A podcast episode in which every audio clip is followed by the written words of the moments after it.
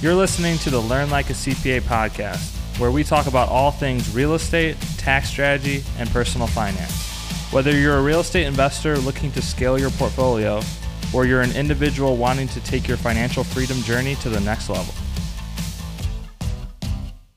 Welcome back, everyone, to the Learn Like a CPA podcast. Today, we're going to be talking about cracking the tax code income versus equity or income versus wealth.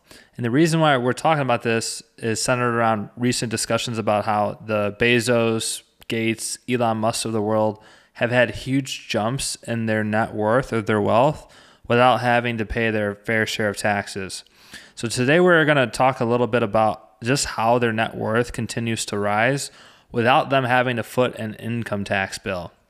Have you heard the saying that Warren Buffett pays less in taxes than his secretary does?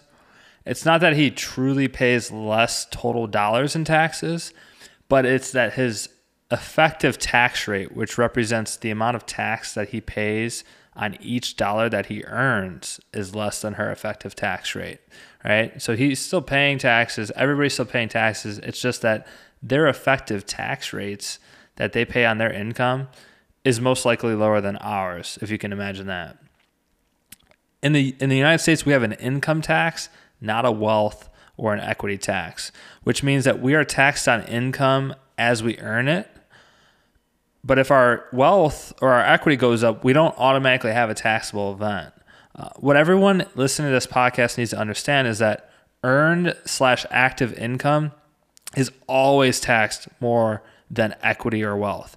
Earned income, such as a W 2 job, 1099, a side hustle, stock income, dividend income, earned income is always going to be taxed higher than, say, stock capital gains or real estate appreciation or various types of businesses.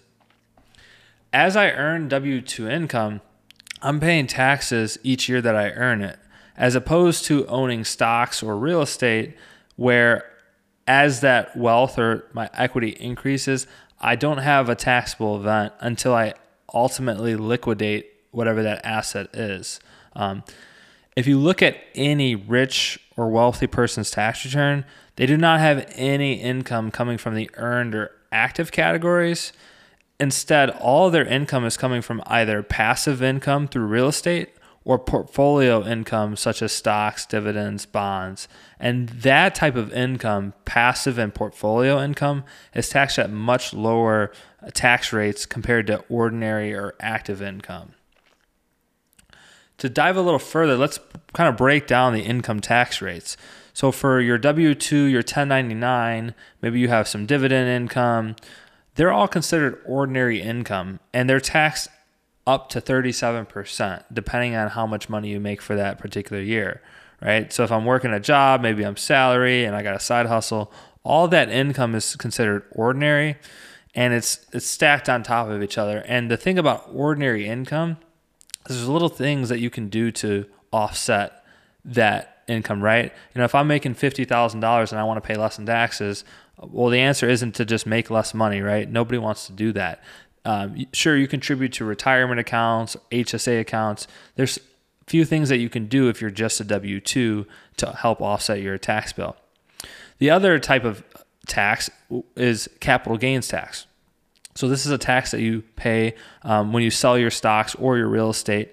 And as long as you've held that asset for at least a year, you're taxed at favorable tax rates, either 0, 15, or 20%. Again, as long as you've held the asset for at least a year, you're going to be taxed at 0, 15, or 20 based on how much money you make that particular year.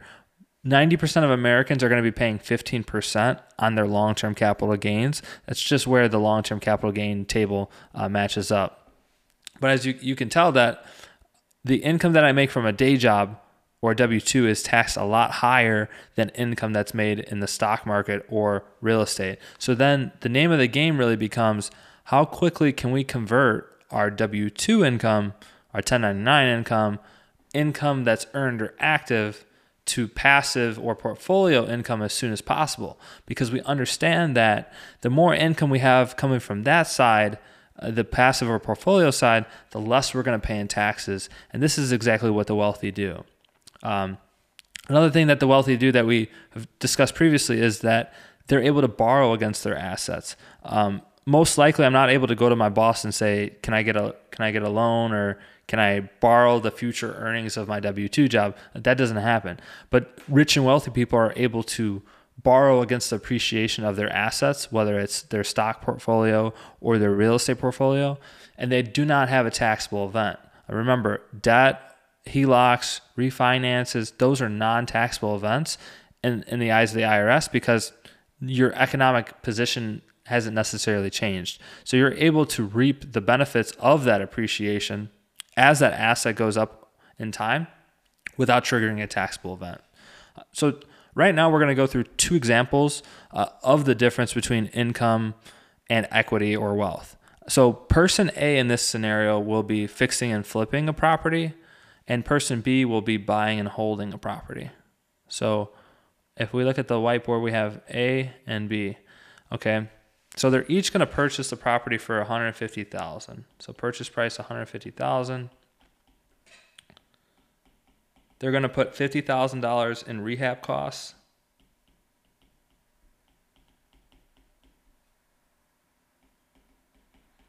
And the fair market value of that property is going to be 200 is going to be 300,000. Okay. So for person A, the person who has income, the fix and flipper, what is he going to do, right? He's going to sell that property. When you sell it, it triggers a taxable event, but also because he's in the business of fixing and flipping, this is going to be at ordinary income tax rates. So he's taxed up to 37% if he makes if he makes that much money for the year. So this guy, you know, on average, he's he's got 300,000 sale minus his $200,000 of all-in costs. He's got $100,000 and you know, he might have a 35% tax bill, right? So he's really going to only walk away with $65,000 in this example here. Okay. So after he goes through the process of fixing the property, uh, flipping it, getting it sold, he's only going to walk away with $65,000. Why? Because he takes his $100,000 of proceeds and he has to pay taxes on those. Okay. Because he fixes and flips the property. Again, earned slash active income. On the right, the buy and hold guy, the buy and hold guy is going to get a tenant to stay in the property and refinance the property subsequently after. So the the buy and hold guy is going to go to the bank, get a refinance, pull cash out of their property without triggering a taxable event. There's no taxable event here in pro- in scenario B, right? For for the guy who is buying and holding, but our fix and flipper, he has a taxable event because he disposed of his asset. So the buy and hold guy he still has his property ownership, right? He still maintaining control. He's getting his cash flow, tenant, the equity pay down, all without triggering a taxable event. No taxable event. And as that property continues to appreciate in value, he's able to, again, borrow more money against that appreciating asset, all without triggering a taxable event. So this is the difference between earned income slash active income, our fix and flip guy, versus our buy and hold, our passive income portfolio type of income with our buy and hold investor, right? Because our buy and hold investor does not trigger a taxable event.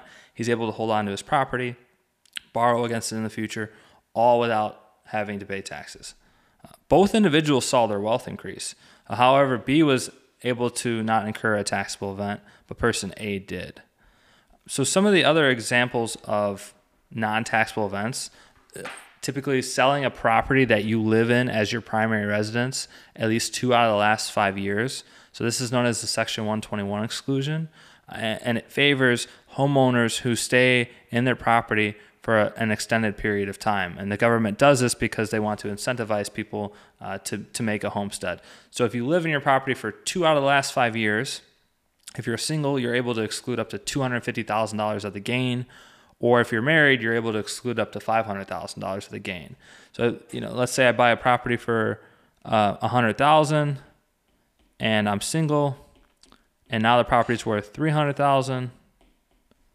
I have a $200,000 gain. As long as I live in that property for 2 out of the last 5 years, I'm able to exclude up to 250,000 of gain. So I can walk away from that sale completely tax free. And no, you do not have to invest the proceeds into another primary residence. That rule was done away with in the early 2000s. We talked about another example of, of a non taxable event being a loan, right? Or refinance, a HELOC, uh, a loan. A loan is a non taxable event. Inheritance. If you receive inheritance for, let's say, a, a rental property or cash, whatever you receive is going to be non taxable to you except if it's from a traditional IRA or traditional 401k. If you inherit a traditional IRA or 401k, you're going to have to pay uh, income tax on that IRA or 401k. But normal inheritances, let's say I receive cash or a rental property or even stocks, I'm not going to have a tax bill. Uh, if you receive a gift from a family member or a friend, uh, receiving gifts is a non taxable event. We could potentially 1031 exchange rental real estate. Uh, that is a non taxable event in the current time, and that 1031 exchange kicks the can down the road, right? So, a key takeaway from today is that wealth slash equity are taxed more favorable or not at all, as opposed to tax on income through ordinary wages, whether it's W 2 or 1099. And I encourage everyone uh, listening to this to start stacking up that wealth uh, by using your ordinary income, putting your money in those passive income or those portfolio buckets. So that way you're able to reap those tax benefits, uh, those lower tax rates, and and effectively bring down your tax rate over time. The more assets, the more money that you dump into that passive or portfolio bucket, the less you're going to pay in taxes over time and the more wealth you're going to build. That's going to be it for today, guys. Uh, we covered some of the types of things that rich and wealthy people use to build their net worth without having to incur a tax bill. Uh, we talked a little bit about the difference between income and equity as it pertains to fix and flippers compared to buy and hold investors. We talked about what types of events are also non taxable. I will be hosting my first boot camp this fall that's centered around short term rental tax. If you want information about it as well as early bird pricing, check out the link in the show notes. And if you like this show, be sure to give me a review on Spotify and Apple. And if you have any questions you'd like me to answer on the show, let me know on my Instagram or Twitter at Learn Like a CPA. Thanks for tuning in today, and I'll see you in the next episode.